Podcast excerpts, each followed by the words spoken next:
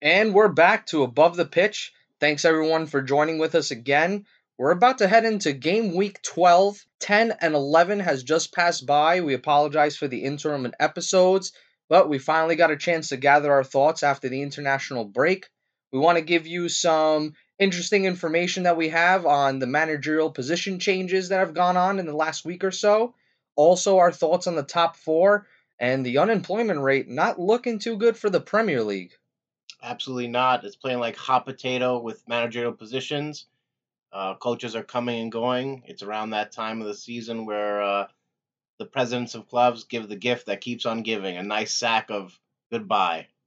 That's right. And you know what? I think the first one we should definitely touch upon is the one with high expectations and with a manager we've discussed once before, and that's with the appointment of Eddie Howe at Newcastle. And if you listen to the podcast years ago, you would remember that we were huge Eddie Howe fans. That's the man. Uh, I think it's a great appointment for Newcastle. I think he's the man to drive an attacking team, a team that's going to be fun to watch. Yes, Bruce didn't have the funnest team to watch, but he was working with what he had, with probably the worst ownership of Premier League team, which was Newcastle. And now they have a bright future ahead with hopefully a lot of money, because we're not sure quite how much money this this group has, this, this Newcastle fund group has. That hasn't been explained yet. There's a lot of paperwork that needs to be done. A lot of stuff's all in the air. The E P L president is actually, he might step down, news that came out today, because of that whole deal that went down. But Newcastle fans are excited. They don't really care what else is going on. They're finally going to be able to see their team push more than four players up the field. And they can probably avoid relegation. But it'll be a hard task for Eddie Howe, because they are bottom of the table, basically. And things need to change fast. We are fifteen games in. You know, I'd love to believe in the That's Cinderella enough. story. And I look at the table, and I think about the appointment. And to me, it seems like that road is so far uphill. I'm really not convinced by much. I'm going to be honest. You know, I look at the teams, and you could be super excited about Newcastle. You could be excited about any of the teams with the new appointments.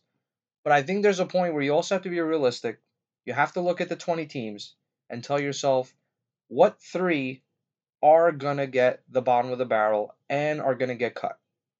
And to be honest, when I look above Newcastle right now, who's currently sitting at eighteen, at, at nineteen, sorry, aside from maybe Watford, I don't see a team that deserves to be under them. And that kind of goes to my point with Eddie Howe. Do I think that's a great appointment? I do. We've talked about how smart he is as a manager and what he's done with the Cherries, with Bournemouth, and that group.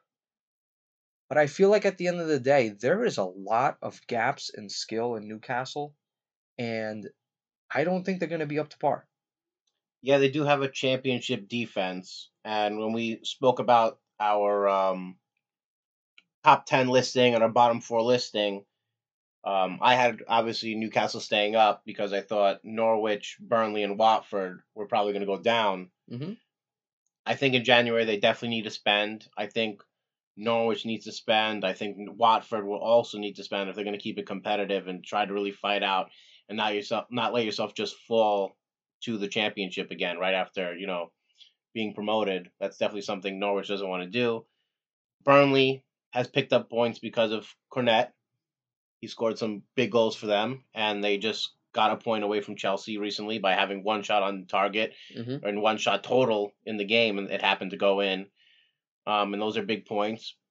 But, yes, those four teams in general will need to do a lot of work. The only thing I will say that might be Eddie Howe's saving grace, and maybe the only thing that makes sense to me in this puzzle, Fraser. Not only that, there I feel like there are a few pieces that are left on this bench that are completely underused. People like Joe Willock, he's completely underused. Even Shar, someone who was really big for them on defense, and now I'm seeing guys like Clark and Kraft playing over Shar. You know, there's a few names on this bench, including Fraser, right? now rejoining again with his former manager, if he could figure out how to get all those pieces going all over again, then okay. Because there is talent on the team. They do have one of the worst back fours that I feel like they do. But if he gets that together, then okay, maybe, just maybe, they are safe by one position and they squeeze Watford underneath. Yeah, they'll definitely need a center mid and a center back, something to finish up their spine. Obviously, have they have uh, Saint-Maxim, they have Fraser. Joe Wilk needs to set up, step up. He's had had plenty of playing time and he's just hit the bench. Um, they got Callum Wilson back, another former Cherry. Yep. So they All have they a lot of junior Stanislas. Maybe they'll get uh, what's his name again? The one on Watford, Josh King back. They need Josh. He'll make King. His second transfer of the season. Every game week he's going to switch teams to help everybody up from he relegation. He likes scoring goals. That's true. Uh, that's motivation. Now, I would like to continue our segment, well, our episode with the biggest of appointments, the biggest name in the managerial world right now as far as managers are being transferred is concerned. Very big. That is Antonio Conte coming to Tottenham. And me and Flora are very excited for this portion because in this year, it's going to be our first time having a guest on our podcast. And that is a longtime Spurs fan, our close friend Antonio. Welcome to the cast, my friend. What's up, guys? Uh, it's great having me uh, on the show here. I appreciate you guys having me. And before you guys uh, can say anything, I'm just going to say, Campione, Campione, ole, ole, ole. I love it. Why? Because Antonio Conte is the man for the job. He needs to wake Spurs the hell up. I thought you were an Inter Milan fan. That's why you were saying that. No, I am. That's my secondary team, along with Atletico Madrid. But that's a different podcast for a different day. But, man, what an appointment from from Spurs. Yeah, what do you think? Honestly, I have hope. Why? Because, you know, you guys know me for a while. I've been a Spurs fan since oh seven. Our last trophy was oh eight when the current Carabao Cup was called the Carling Cup. We had to change names of the damn trophy in order for us to, to still not win it. What a legendary trophy. But uh, honestly, the, the, the man that deserves all the, the credit in this transfer is, is the director of football. And that guy is uh, Fabio Paratici. He came from Juve. Uh, and we hired him in the summer, and he actually wanted Conte in the summer. And Conte at the time, like, apparently he had like too much love or connection for Inter at the time, wasn't ready to commit, blah, blah, blah. And recently with Conte, he was like pretty much waiting for the United job. So thank you, Floro. Thank you, Ole Gunnar Solskjaer. I didn't want him, so I'm happy you took him. Doesn't matter. I appreciate Ole Gunnar Solskjaer beating us at home three zero. To save his job and give us the hottest manager in the market right now. I texted you before that game. Yes, you did. I said, if you lose this, you're going to get him. And you're like, no, he doesn't want to come. Yep. I'm like, he's going to come. Yep. He's going to come. But the original appointment was obviously Spirito Nuno Santos. Mm-hmm. That was the the fifth, eighth choice. And it didn't go well. Why don't you think it went well? Uh, what went couple, wrong? A couple, couple different reasons. You know, Nuno, to me, didn't have enough experience at the highest level, right? And he's coming into a Spurs team, you know, with all this expectation, new stadium, you know, Daniel Levy being the the strict hard ass that he is. So a lot of weight on his shoulders, right? Coming from Wolves, who they had a great run with him about the past four, five years, but he just wasn't the man for the job. He needed a long time, a long time for him to to have any success with us. And at this rate, we we don't have time, you know. If we want to compete with the top four, if we want to get back into the Champions League, you know, guys, it was only two, maybe less than three years ago. Tottenham were in the Champions League final. Mm-hmm. Look how far we've come down. It's been a horrible downfall ever since that game. Yeah. So I personally don't think, you know, nice guy, Nuno, but just not the right guy, not the right time, you know. And this guy, back going back to what I was saying with Paratici, like he he he made a big move at a big time. And convince Daniel Levy somehow to get this guy in the door, and, and he's in, and I'm excited. Honestly, I'm, really excited. I, I'm not going to pretend to know. Paratici, is he a new guy? Has he been there? So he got hired in the summer as a new director of football, and pretty much by them doing that, he Daniel Levy almost is like, here, you, you're kind of in charge now of the football. I'll run the administrative side and the financial side, but like I see that I've been trying to do that for the past couple of years, and it hasn't hasn't gotten us anywhere. You know, we all know Daniel Levy is a hard negotiator and whatnot, but this guy is going to, I think, spend big. You know, I think he's going to make some a good clear out of the squad that, you know, needs to happen. And, you know, I, I don't think they honestly would have gotten Conte if they didn't promise him something.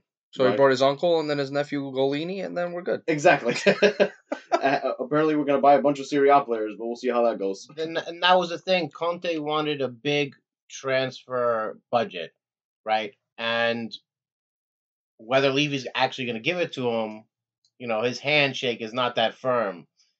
You know, true, um, true. It is a great appointment, something that I wish United would do, to sack the manager that you knew it wasn't going the right direction and something needed to change. And it's obviously all about business for Levy, and top four, you get extra money and that team needs to be in Champions League or you miss out on players. Right. And that's definitely Levy's focus. It's all about making the money and making the right move. Yeah. I mean, look, you know, when you look at Conte coming in, you're looking at a very decorated manager and someone who's very proven in what he's doing. And of recent time, he has gone twenty twenty-one, Inter Milan, champions of Serie A. That is a big feat. That is an eleven-year drought that he broke, with a player who was supposedly washed up from Man United becoming the second in the Golden Boot race behind Cristiano Ronaldo. I think that speaks volumes. He could have easily tried to do that with Lautaro Martinez. He had other options on his team, Correa, but Lukaku was the one that did that. It shows that he knows how to utilize his players a certain way. He's bringing that system that Floro was like, he doesn't want to touch that with United, and that's the five in the back. Conte has showed that in his first outing with Spurs, with the five in the back. I think you're going to start seeing Kane way more utilized than this entire season. Agreed one hundred percent. Agreed one hundred percent. And I think by Conte bringing his, you know, three five two system, uh, uh, they're going to get a lot of joy. Just as like you, just as we saw with Inter Milan, a lot of joy down the wing. You know, players now that are going to benefit are, you know, new signing Emerson Royal, right? He's going to be flying down that right. Reguilon is going to be flying down the left. Mm-hmm. You know, I think Reguilon even came out and said, Coach wants me to be more part of the attack. He wants me to get assists and score goals. And Reguilon wasn't doing that at all in the back four. Yeah, he'd get an assist here and there, but like, I just traded him on fantasy. Horrible call. But anyway. So, yeah, that's the big thing with Conte. You got to have the respect of the players, and the players will respect you. And I don't feel like that's something Santos had. Like, when David Moyes came to Manchester United, the first thing he did when he walked in the dressing room was, like, he kind of made a joke. And he was like, hey, guys, I'm I'm, I'm here. You know, can you guys teach me how to win?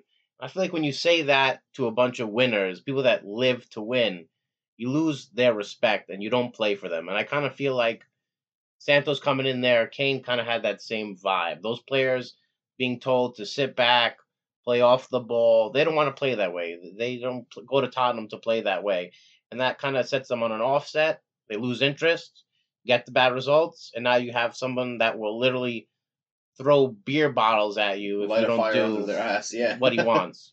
You're not having pizza. There's going to be no pizza. That's it. You know that they, I'm sure you guys read, but Conte banned ketchup and mayo from yeah. the Tottenham facility.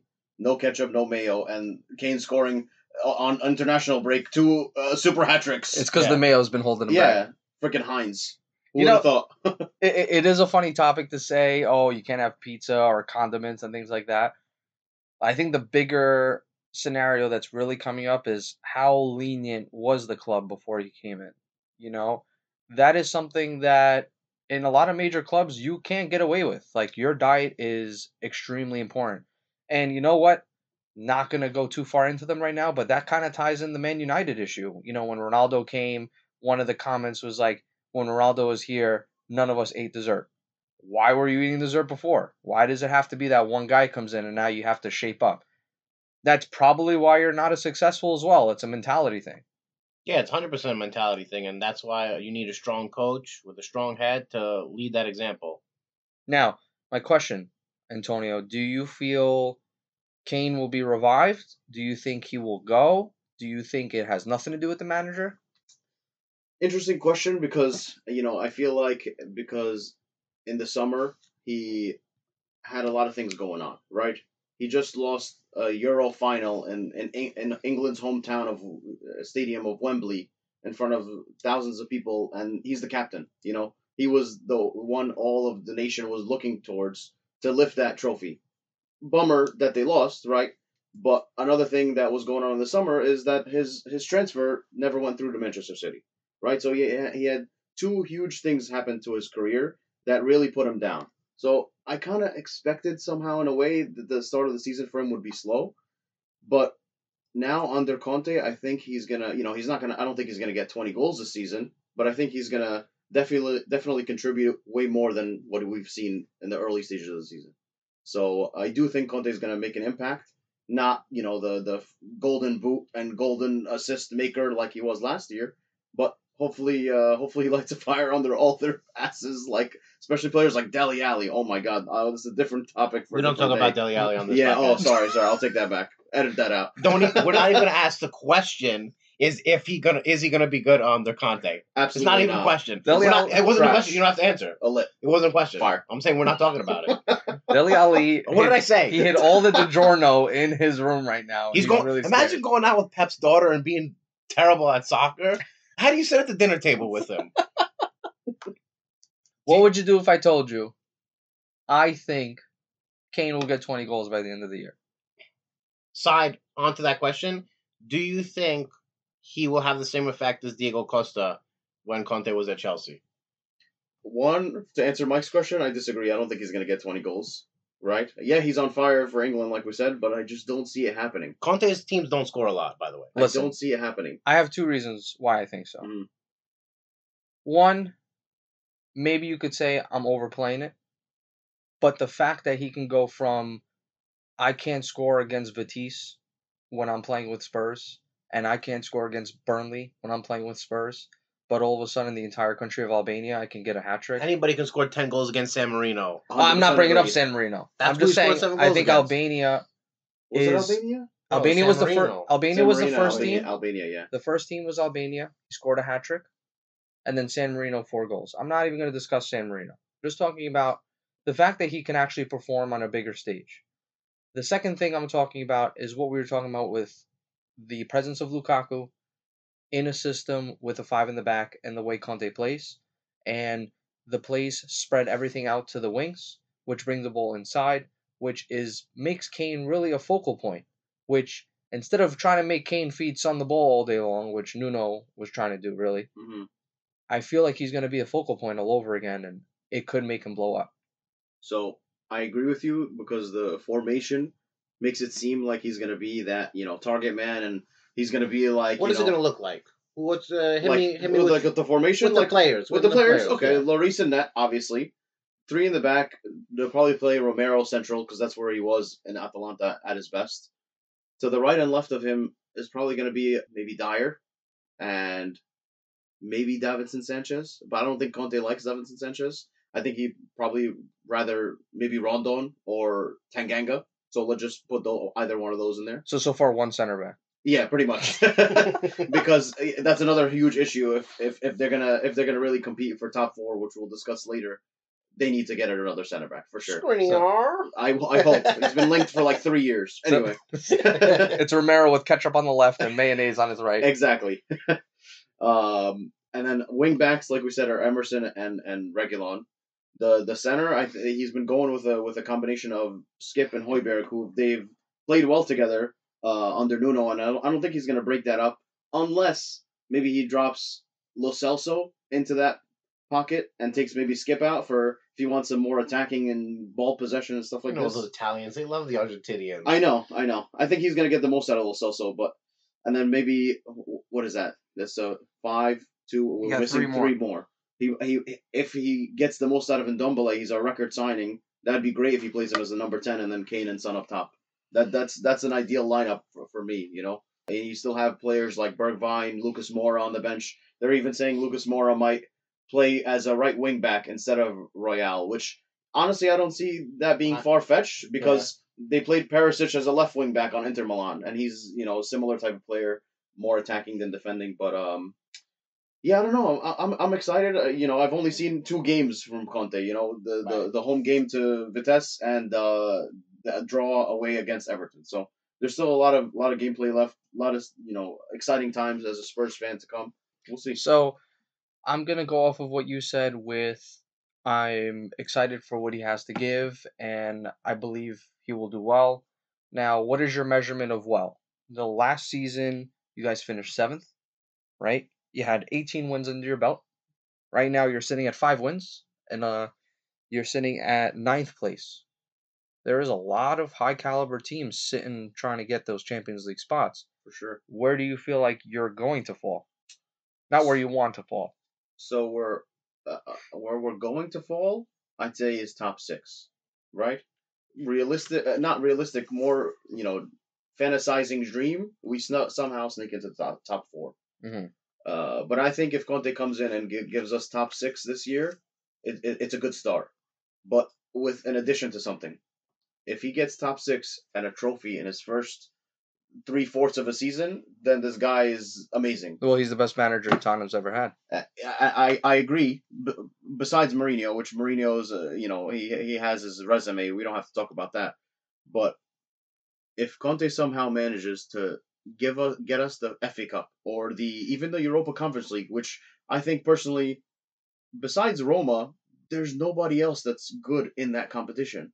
And hell, I know it's this first inaugural season, but it's a European trophy, and the European that European trophy we automatically qualify for the Europa League. So you know, so be it. If we would get into the Europa League next year, he'll get us into the Europa League and then get us into the Champions League. You never know. So if he gets us a top six and a trophy this year, all Spurs fan across the globe will probably say thank you, thank you, thank you, thank you, and call it a day until next season. I so, mean, he could pull it off. All he has to do is get a Carling Cup, and he's the best manager of all time. For I, them, yeah. Honestly, it, it, like we said earlier, it used to be called the it used to be called the Carling Cup. We'll take the Carabao Cup any day of the That's week. That's right. I think I think you guys are going to see a lot of zero zeros. Maybe a couple of one zeros because he's definitely need to fix that back. But not even Nuno could figure out what players to start. So he's going to need some time, obviously, to figure out what players he wants to play and when and where. Because he's definitely going to rotate. I feel like he's going to rotate. For sure. And, and, and you know what else? Uh, what other uh, manager is going to have to do that? And quick is another new appointment, which is Steven Gerrard at Aston Villa. What do, what do you guys think about that, Mister Uh, Mike Liverpool fan over here? The man, the myth, the legend. So this is the question I want to ask you. So Dean Smith gets fired. Mm-hmm. Do you think it was the right choice? Do you think it was fair? Obviously, Nuno, you had to, right? But do you think Dean Smith, after everything he's done, was it too soon? Honestly, I feel like the move was kind of out of nowhere. It was like... I feel like with these kind of teams, the mid-table teams, they wait till they like crash and burn, and then get rid of their. Five, I think it was like five losses. Yeah, yeah, like and then they get rid of like their cult manager. You know, like they make sure they're really down under. I mean, yeah, they were in a bad position, sixteenth, but it's not something they haven't come back from before. And you know, their biggest signing, Bailey's, been injured the whole time, and you know, Watkins hasn't been showing up, and et cetera. I, I think it's a good move. I think they need anything fresh just to give new ideas to the team. I mean, Dean Smith, honestly, we all feel like he's been there for a long time. He really hasn't been there for that long. So, I mean, you know, I keep that into perspective. He's only been in Aston Villa since twenty eighteen. So, you know, yeah, he's done a good amount, and they probably respect him a lot in the, you know, Villa camp. I think picking up Gerrard is a good time because... out of all these players becoming managers, majority of them flop, and they just use their name to get far. It honestly looks like Gerrard's pretty promising. I mean, nobody just jumps into the Scottish Prem and all Wins of a sudden Rangers. The Rangers win. You know, like yeah, the, you know they're they're you know arguably the top two teams in the Scottish Prem, but it's been ten years since they won a title, and you're telling me as soon as Gerrard gets appointed and has a whole year to himself, he's able to put the pieces together. I think that's impressive. I one hundred percent agree because uh, I think they were, uh, I I saw a stat somewhere with, with Gerrard's record with, with Rangers and it was insane. Yeah, it's really it awesome. was insane. Like he had Well, I have it. He has sixty-four percent win rate. There you go. Like, he won one hundred twenty-five out of his one hundred ninety-three games. That's uh, unheard of, like, especially coming in there, like, like with a team, like you said, no no title in ten years, like, always falling behind Celtic, and you know how big of a rivalry that is. So uh, I, I, I personally think Gerrard is was a good appointment, but I kind of expected also Dean Smith to get sacked, because if you look at the table, right, Aston Villa last year, what, was probably top half? You know, keep keep in mind that they had Grealish, of I think course. They were, ten. They were eleventh. eleventh, right. That's the that's the area that you expect yeah. Aston Villa to be in. They're they're a mid-table team. Now they're two points off the drop zone. You know, that that's alarming for Aston Villa. They're they're usually nowhere near there. You know, they're they have ten points after eleven games played. And Burnley, who've had an abysmal start to the season, have eight. So I could see where the the sacking came from, you know, based off of the, the table. Do I think Gerrard's going to do a good job? It's going to it's gonna take a lot of hard work, you know. But I think given what you said, Mike, about putting the pieces together and a place like Rangers, this could be a great, great fit for him. And you know what? I feel like out of all the mid-table teams, you know, I, I keep saying this, but the talent in this season is so crazy. Agreed. Even with just managers, man. Like, yeah, we're talking about Conte and Klopp and Tuchel. You're still forgetting, like, you're going up against Bielsa just to get tenth. Mm-hmm. You know, For we'll sure. talk about him later, but Patrick Vieira just coming out of nowhere and doing well. Yep. He's going to be in the mix. You know, you're having Brendan Rodgers sitting at twelfth.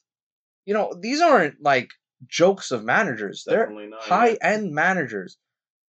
I don't think the appointment of Steven Gerrard means something insane, but I think just the simple fact of staying afloat this year is going to be such a feat that that's what will be his achievement of keeping them afloat. And you know what? I feel like out of all the appointments as well, he has the best established team right now.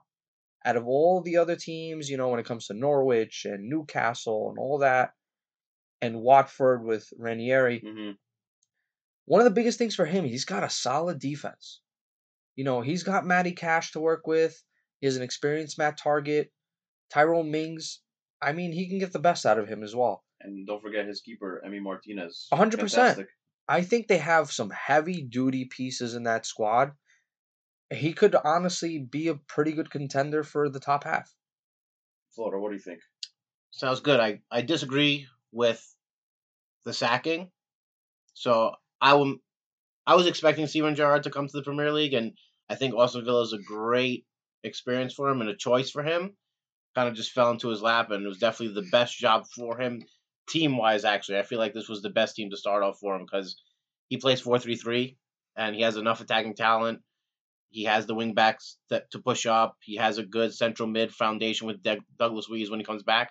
But I just feel like it wasn't the right time to sack Dean Smith because – essentially, he's going to now do the same thing that Dean Smith was doing. Learn how to work with all these new players and figure out where to put them and what formation to play. Because don't forget, they signed Danny Ings, too. So you're trying to use all this money that you just used up on Grealish. And it's not like he got to use all the players. Danny Ings was injured. Mm-hmm. Now, Ollie Watkins was injured the first part of the year. Buendia. Leon Daly, Le- yeah, Leon Bailey was injured already three times. Buendia was out at the beginning of the year. So, yeah, he got all these transfers. He didn't get to use any of them. You mm-hmm. know what I mean? Douglas Luiz, out. He was key for them, you know? Playing with half a team. He was playing yeah. He was playing with half a team minus Grealish. You know what I mean? So, I just feel like, you know, you saw him the game before. He's wearing a nice outfit out on the field. You know, he looks like that's it. That's the manager of Aston Villa. Like, that's him. And all of a sudden he gets fired. I just feel like It, you didn't need to. Like, you just needed to give him a chance to put that team together. It's not like the players didn't like him. Mm-hmm. Players loved him. So you, you have you have the, the team behind you. Like, there's no there's I think no Stevie G was just rolling sweating. He's thinking about Ryan Kent, and then all of a sudden Leon Bailey's looking real good on his wing. I think he's going to do a good job with Leon Bailey. I mean, yeah, he's going to do he's going to do a good job because they're going to play attacking football. But listen, it's going to be – I think he'll his, you know, sixty-four percent win rate's going to go down. A lot. Yeah, yeah, of course. I, agree uh, with I don't think it's a feat to keep that team up. I think that team should stay up, and if he doesn't, if that team's anywhere close to the bottom, I think they'll realize that it was a mistake to change it. But but speaking about staying up, I, I want to ask you and, and flip it. Speaking about Dean Smith, yeah. Do you think now Dean Smith, who you know, looking at the table again, is only five points away from Norwich, who are bottom of the league, but then Norwich out of nowhere hire Dean Smith. Mm-hmm. Well, right. Uh, uh, to me, that's a you know, it looks like a good signing, to but to me, I'm questioning it as well because you know he he just got fired from a team that's.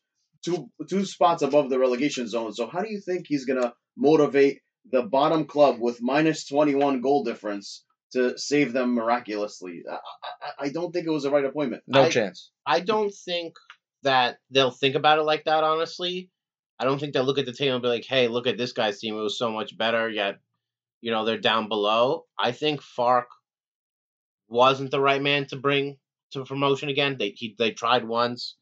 It didn't work at all. They had him do it again, and I realized, you know, this coach isn't the right man for the job. Like, they give Farke two chances, right?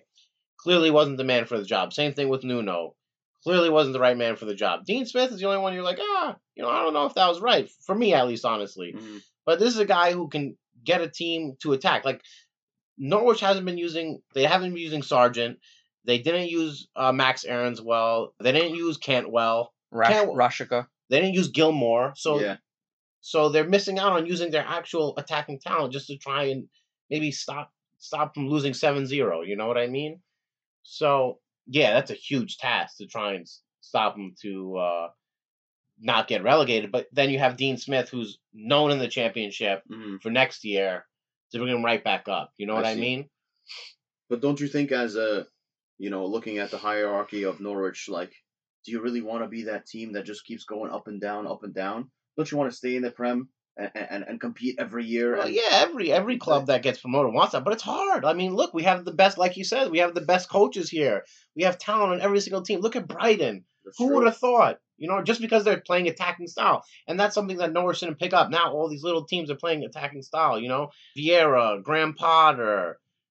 You know, those are two dimension are playing attacking style football. Newcastle, they just hired Eddie Howe, who plays attacking style football. Mm-hmm. These small teams that I keep saying that used to just get kicked around at the bottom and go up and down and up and down, they're fighting now, and teams are dropping points against them. Crystal Palace, how many times have they taken points off Man City? They just took three off of them this year. You yeah, know, it's, they, it's crazy. They, they beat Spurs three zero, though, remind There you go. Back, back then, they would just sit back. Well, what I what I wanted to say quick was that, again, I think the appointment for Norwich is actually a longevity appointment. I think everybody across the board knows Norwich isn't getting out of this. They're getting relegated. You have a leaky defense of negative twenty-one. You're not going to figure that out by putting one different guy somewhere else or attacking a little more. It's just not happening. It's just a feat that, like, even if you do that, maybe you push up the two spots. But we're barely talking about, you know, any other team but maybe Watford getting relegated, right? So you can't look at every appointment and keep saying, oh, well, that guy's going to make them better. That guy's going to make them better. There's just got to be a time where you're going to say, you know what? Maybe it's a, a, a long play. Maybe they're saying, we're going to get relegated anyways. If we can at least snag one of these top quality managers that doesn't have a job right now, make him create this team all over again or instill a certain culture. We get relegated, kill it in championship again, get enough money with this talent we have, mm-hmm. and then jump back in, pull a Brentford, maybe. Piggybacking on what you said, because you said, you know, it, it, I agree with you that it's one hundred percent going to be like a miracle for them to stay up. But two other quick teams that aren't, you know, we shouldn't count them out of the relegation battle. Even though they had a hot start, Brentford are not out of the relegation battle to me, and neither are Leeds. Leeds have, you know, they've been unconvincing this year. And, you know, I feel like they're replicating what Sheffield United did. You know, first year, Sheffield United came up, bang, they finished like eighth place. Leeds yes, last year, bang, they finished top half. Now, they're they're shaky. So I wouldn't count out Leeds or Brentford for the relegation battle. So if somehow Dean Smith come comes and, and, and sneaks their way up, they they could somehow snatch it. You know, I I don't see it happening, but I, I, I'm, I'm not convinced on those two other teams that, that, you know, Norwich still still has a slim chance, slim chance. What do you think? What do you think, Flora? Yeah, I think Norwich doesn't have a slim chance of making it up. But sorry, I was just thinking about slim chances and uh, Manchester United slim chance top four. Ooh. Uh, Sometimes top four. Yeah, I was I was listening to your uh, explanation of, you know, Norwich and their plan. It kind of sounds similar to the Glazers and Man United. You know, get relegated, come back up, maybe yeah, working on maybe that. Sack the manager. They're going to E F L too, and then they're going to work back up. I think they want to go all the way down. Meet Salford City. What's up, guys? Come back up. You know, I think I saw Cavani with Pizza Hut the other day, so I think it's not looking too hot. Yeah. Oh, the, the topic always is, you know, is Ole going to stay? And obviously the Glazers are steadfast on not kicking him away, you know, keeping him for the year. But, you know, names come up. Conte came up. We don't want him. He wants too much money. He doesn't fit the style. You know, then the major want is Zidane. Who wouldn't want Zidane? He would. He has the players that he would want. He has players that he's always wanted to play with, and he has former players. Then Brendan Rodgers comes in, you know, the guy who always wants to go a step higher. I don't know why you'd want him. Honestly, man, I think we should just come to terms. You guys are getting Ted Lasso, and you're going to call it a day. Listen, I love I coach. He'd uh, honestly do a better job at this point. Ole might as well be Ted Lasso. The guy has a smile on his face, and he says ridiculous things on the mic. You know what? You guys aren't talking about your most failed signing in the past three years, Alex Hunter. What's up with him? That was Marcus Rashford. Dude, honestly, when, when Mourinho came in and he said that one of his best achievements is getting Manchester United second place, he's damn spot on about that, because this team, like, I don't know what's going on with them. They have the squad. They have the talent. I honestly, I think they're they're just lazy. I think they're getting paid way too much, probably. They do. They're the people, most paid team in the league. People like Paul Pogba, who has the potential to easily be the top five midfielder in the world on any given weekday, right? He's not being used right. He's, nah, he's nah. not being used right. I don't think so, man. He's I, not, I, think, I think I think seven assists in three games, and then he sits the bench because Ronaldo comes. Okay, so uh, I agreed. Ole is sitting there on the bench. Van de Beek. It, does, it looks like Hobbits is and, and making decision like Hobbits is. All right, he, I don't know what he's got, his, but he needs to get out of the club. He needs to get out. All right, he, I don't, I'm saying that as a Spurs fan. Yeah, Manchester United. It's not it. It's not uh, it. You go to Manchester United, like Spurs. All the teams in the league go to Old Trafford. We we we feared. We don't guys. win that. We don't win we at home. We feared Manchester United yeah. for so long. I watched. It's not. It's not, it's the, not same. the same. It's man. not the same. Uh, and and honestly, you know, I know you guys spoke about it last pod with with Liverpool thumping United at home. They bought a little like uh, a screenshot of of, of uh, Sir Alex in the crowd. I'm sure you've seen it. Mm-hmm. Like my man was about to have a heart attack in the stands. Yeah. Like, what is going on at that club, and man? He, his cholesterol I, I, went up one hundred points by the third goal. That, it was, seriously, it was not pretty. And then we go on to lose two zero City, obviously, and they literally walked around us. Like yeah. it, it was that game was worse than five zero Liverpool because they literally just streamlined, just passed the ball around, that we couldn't touch them. It was way worse to watch. Like, at least we touched the ball against Liverpool, and, and the score really didn't matter, but losing two zero the way we did to Man City was way worse. Agreed. Like, there was no, no shot. Point. They uh, showed another level. It felt better to me watching the other one. But I mean, obviously, you're a Liverpool fan.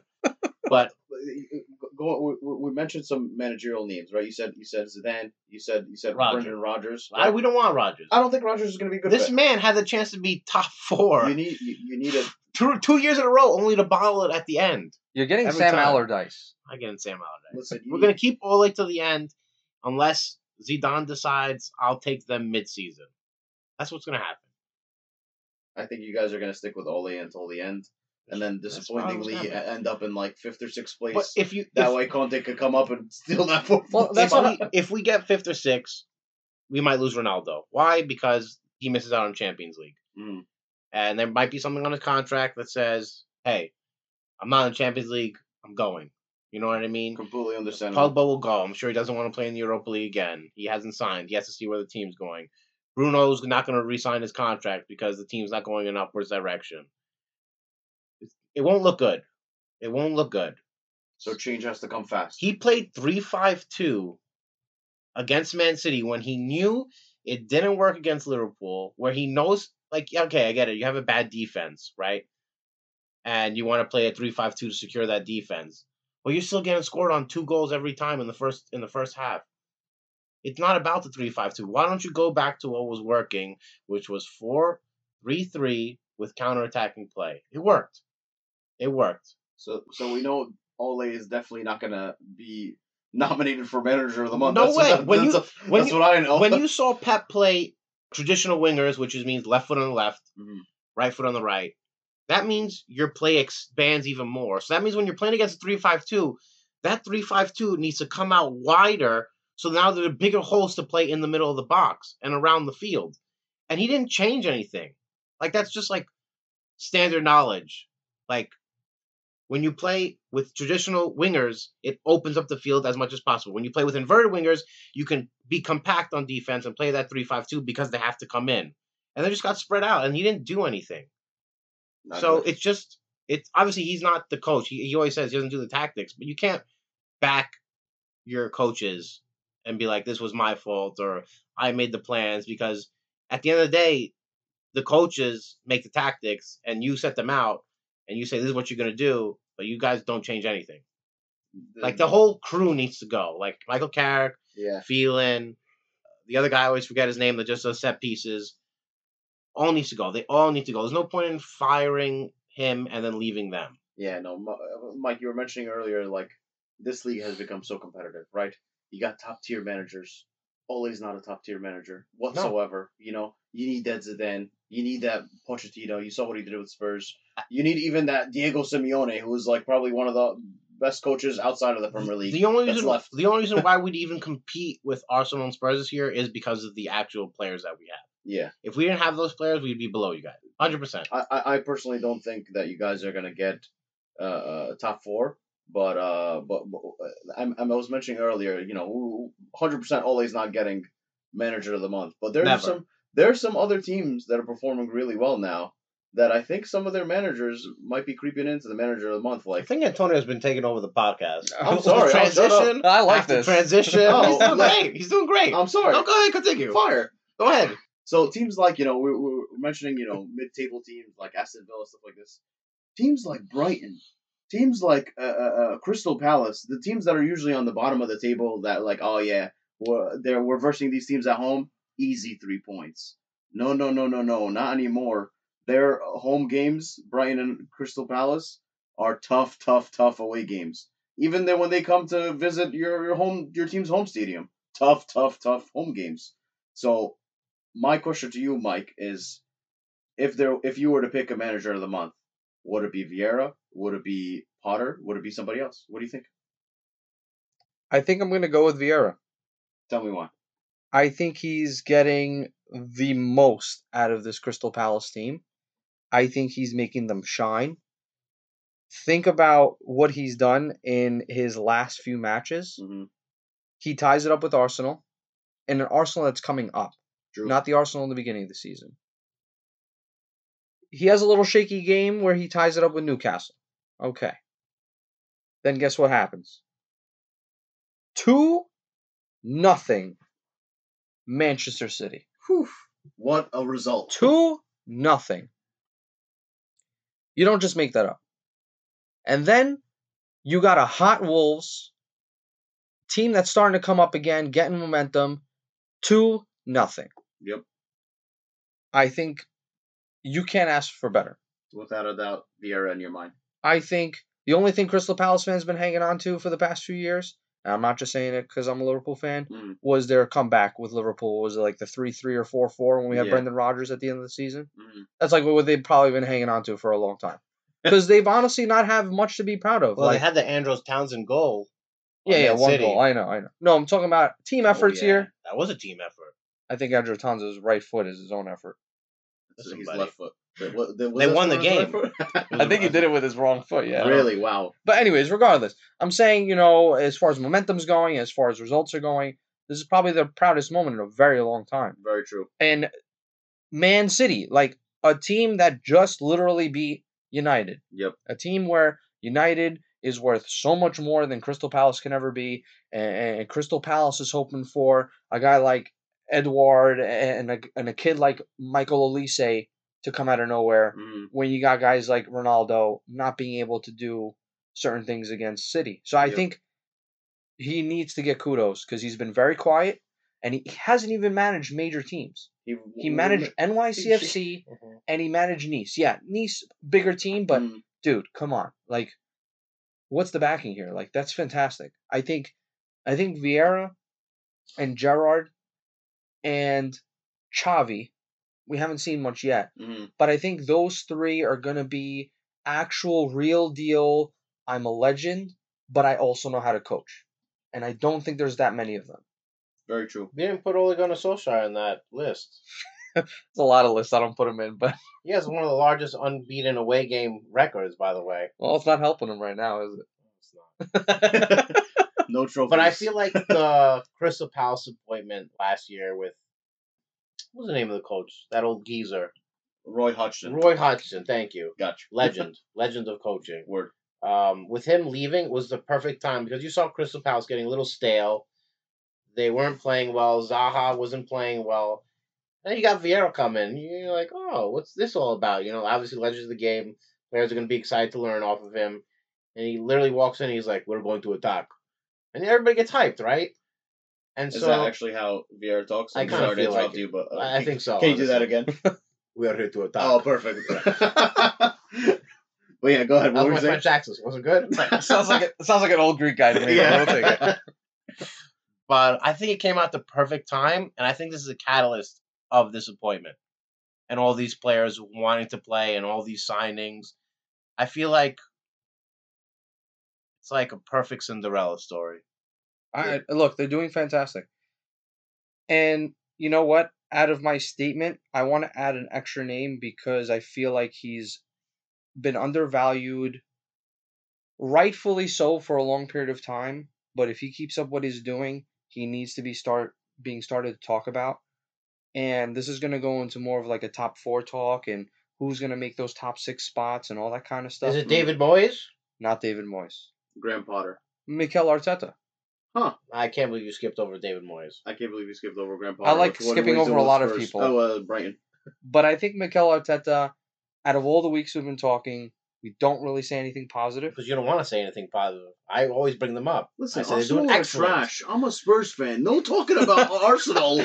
No, Arsenal on we this just spot. Have We're a Dele Alli. About to be biased on this oh, podcast. Oh, I'm sorry. Okay? I'm sorry. Shut up. It's just Dele Alli guess, rule. Guess check out. Sorry. I'm sorry. Go ahead, Mike. Go ahead. But honestly, like, look at what Mikel Arteta's doing. He had a terrible start. Everyone's saying, you know what, maybe he's got to go. He's literally right behind Liverpool all of a sudden. And, you know, look at the players he's he's doing it with. You know, Smith Rowe's coming up. He's playing in midfield with Maitland-Niles. Mm-hmm. From a loan, you know, he loaned him out to West Brom, didn't yeah. really do much. Now he's playing him as C D M. He's got him next to Lokonga. Who's that? No idea. It's some guy they got from Ender like over the summer. You know what I mean? Look at his back four. Back four is brand new. Yeah. Tomiyasu. We laughed about that. He, he Spurs wanted him for a while. We laughed about it. Mm-hmm. Well, Maitland-Niles actually fought to get back on the team because he said he was going to leave if you didn't play him, and he just started playing him again. Ben White laughed about that. Mm-hmm. Yeah, it was an expensive signing. Ramsdale, I laughed about that. Yep, probably the top. I think that's one of the right now. Biggest signings for them. For and sure. and just you know, I, I give him kudos because he made a lot of moves that everybody was like, you know, including me, kind of laughed at. Yeah, like what are you doing? You clearly don't know what you're doing. You're desperate. You're grabbing random players that you can grab. And then all of a sudden, he's getting results. It's about time. I like it because he's doing it in Arsenal fashion. He's getting those budget players that no one really knows or talks about, and he's making them into something by following a system. So he has a system in place, and he knew with the correct players, his system would work. And he's picked right on all of them. Like, the players that are on that team, on that bench, those aren't his. You know what I mean? He's using the young kids. Obviously, Saka's been brilliant. Smith Rowe, he's making him shine. But all his appointments have been spot on. And now that he actually has a full team that's not injured, he's on a huge winning streak. Mm-hmm. Listen, you you guys are mentioning all these players on Arsenal, but I think you guys forgot to mention the most important player, which is my boy Mohamed Elneny. So I don't know what you guys are talking about with Smith Rowe and all this bullshit. Listen, Elneny got his ten minutes. He's done for the season. Okay, I'll take it. We already have one. Does he even well. play for Arsenal? Yes, bro. Still? Yeah. He, yeah. He, he, he, he, he played on the bench. He played eight minutes. He's there for luggage. All right, think. Now that we've talked for Arsenal about eight minutes, let's move on to, you know, a real manager. Okay. David Moyes. All right, let's give him some Come on. Okay. The man lost the United job. No one would hire him, or what happened, and here he is, got this West Ham appointment. He's third place right now. This team looks brilliant. I agree. This team can be in the top four. He has all the players firing. Benrahma's doing excellent for them. Declan Rice is playing on another level. He figured out the defense. Their whole team is solid from back to front. As long as they don't have injuries, they can really push for that top four. And guess what? And they beat Liverpool to get there. And it was yeah. hard for me to watch, but they completely deserve that, that win. Yeah, maybe you can argue the Alisson goal wasn't an own goal, impediment, whatever it is. But to be honest with you, watching that game, West Ham deserved to take that one away. And I do think he's done a fantastic job. David Moyes, I, I've watched a couple West Ham games this season, and he has them running, man. He has them working so hard. I see players like Declan Rice, like Pablo Fornals, running their socks off for the team. So somehow he's instilled this mentality that, like, hey, you know, last year they finished above Spurs. I'm pretty sure they finished sixth. They got into the Europa League. I think they're unbeaten in the Europa League. So to get to, you know, and uh, when was the last time we've heard of West Ham in a European competition? Probably not in a very long time. I don't think ever, honestly. I don't know too much about West Ham, but the fact that he's done that, and it's his second appointment, because, you know, usually when second appointments come around, they're usually like, eh, we'll keep him for a year, see how things go. But he's he's he's been he's been doing fantastic. And honestly, I, I wouldn't be surprised if they get top four and, and go into the Champions League next year. You know, nobody expected them to be in the Europa League this year, so and they're doing great. So so kudos to them. But at the same time, they'll be aight because, you know, they're Spurs uh, rivals. I'm being a little biased, but. Yeah, look, I, I think at the, I think at the end of it, you know, I, I already made my predictions way earlier. Mm. I actually still feel pretty strong about what I said as my top four. I still feel like at the end of the day, you know, we're gonna have these spurts where the more, you know, unpredictable teams, mid-table, whatever you want to call them, they're gonna have their spurts of doing well and they're gonna creep into that top four. But there is just that grit and that depth in some of these big teams that I feel like it's just going to pile drive them into that top four, and it's just a matter of who's stopping where. Hit me with the top four right now. What do you think? Champions to fourth place in order. Go ahead. I'm just going to stick with exactly what I said before, which is Chelsea, Liverpool, City, United. Interesting. You're still keeping United fourth after all the shit that they've been through in the first yeah, portion of the season. Because I feel like it's going to be that kind of story again, mm. but with the quality that they have, it's impossible not to get some results. Okay. And they will get enough results, and they may end up having a strong run after January. Who knows what happens? Yeah. I just have that gut feeling that they're going to have that comeback, but they're going to lose so much momentum. That top three is no joke. You can't break that top three with having too many hiccups. Florida, what but about you? But those top three teams are hiccuping a right lot now. More than usual. Well, correct. Yeah. And and that's why it's still staying so close. You know, you know, like we said, Crystal Palace beat City. So now you're like, all right, Liverpool's going. West Ham beat Liverpool. Every time a, a top three team, like meaning Chelsea, Man City, Liverpool, dropped points, they all dropped points. Only uh, a couple occasions where Chelsea won it out and didn't drop points. Well, that's what I was saying. You know, Chelsea's the only one not hiccuping right now. They're still only They're three just points brushing ahead. By. There are games where they should have tied or lost, and they pull off a win, which is why they're up top. Look, they tie Burnley. They tie Southampton. Look, I, I really think it, it's going to be tight. Right, but without Lukaku, and when Lukaku comes back, they'll probably add the goals again. I could agree.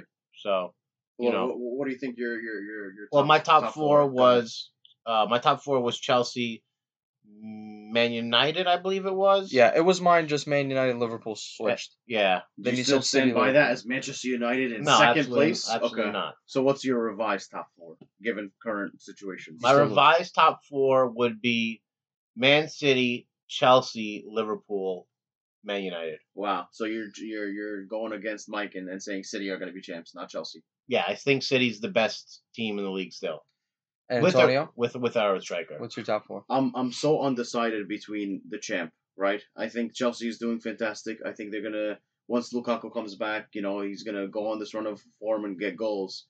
But I kind of agree with you, Flora, and I think Manchester City are just too damn good, you know, even though they're you know, still don't have their star striker and all this and that. You know, they were champs last year and they played a false nine all year with Ferran Torres up top. So I think they Pep is getting the most out of the squad. They're going to finish first, Chelsea second, Liverpool third, and fourth is such a big question mark. It could be, it could really be anybody, you know.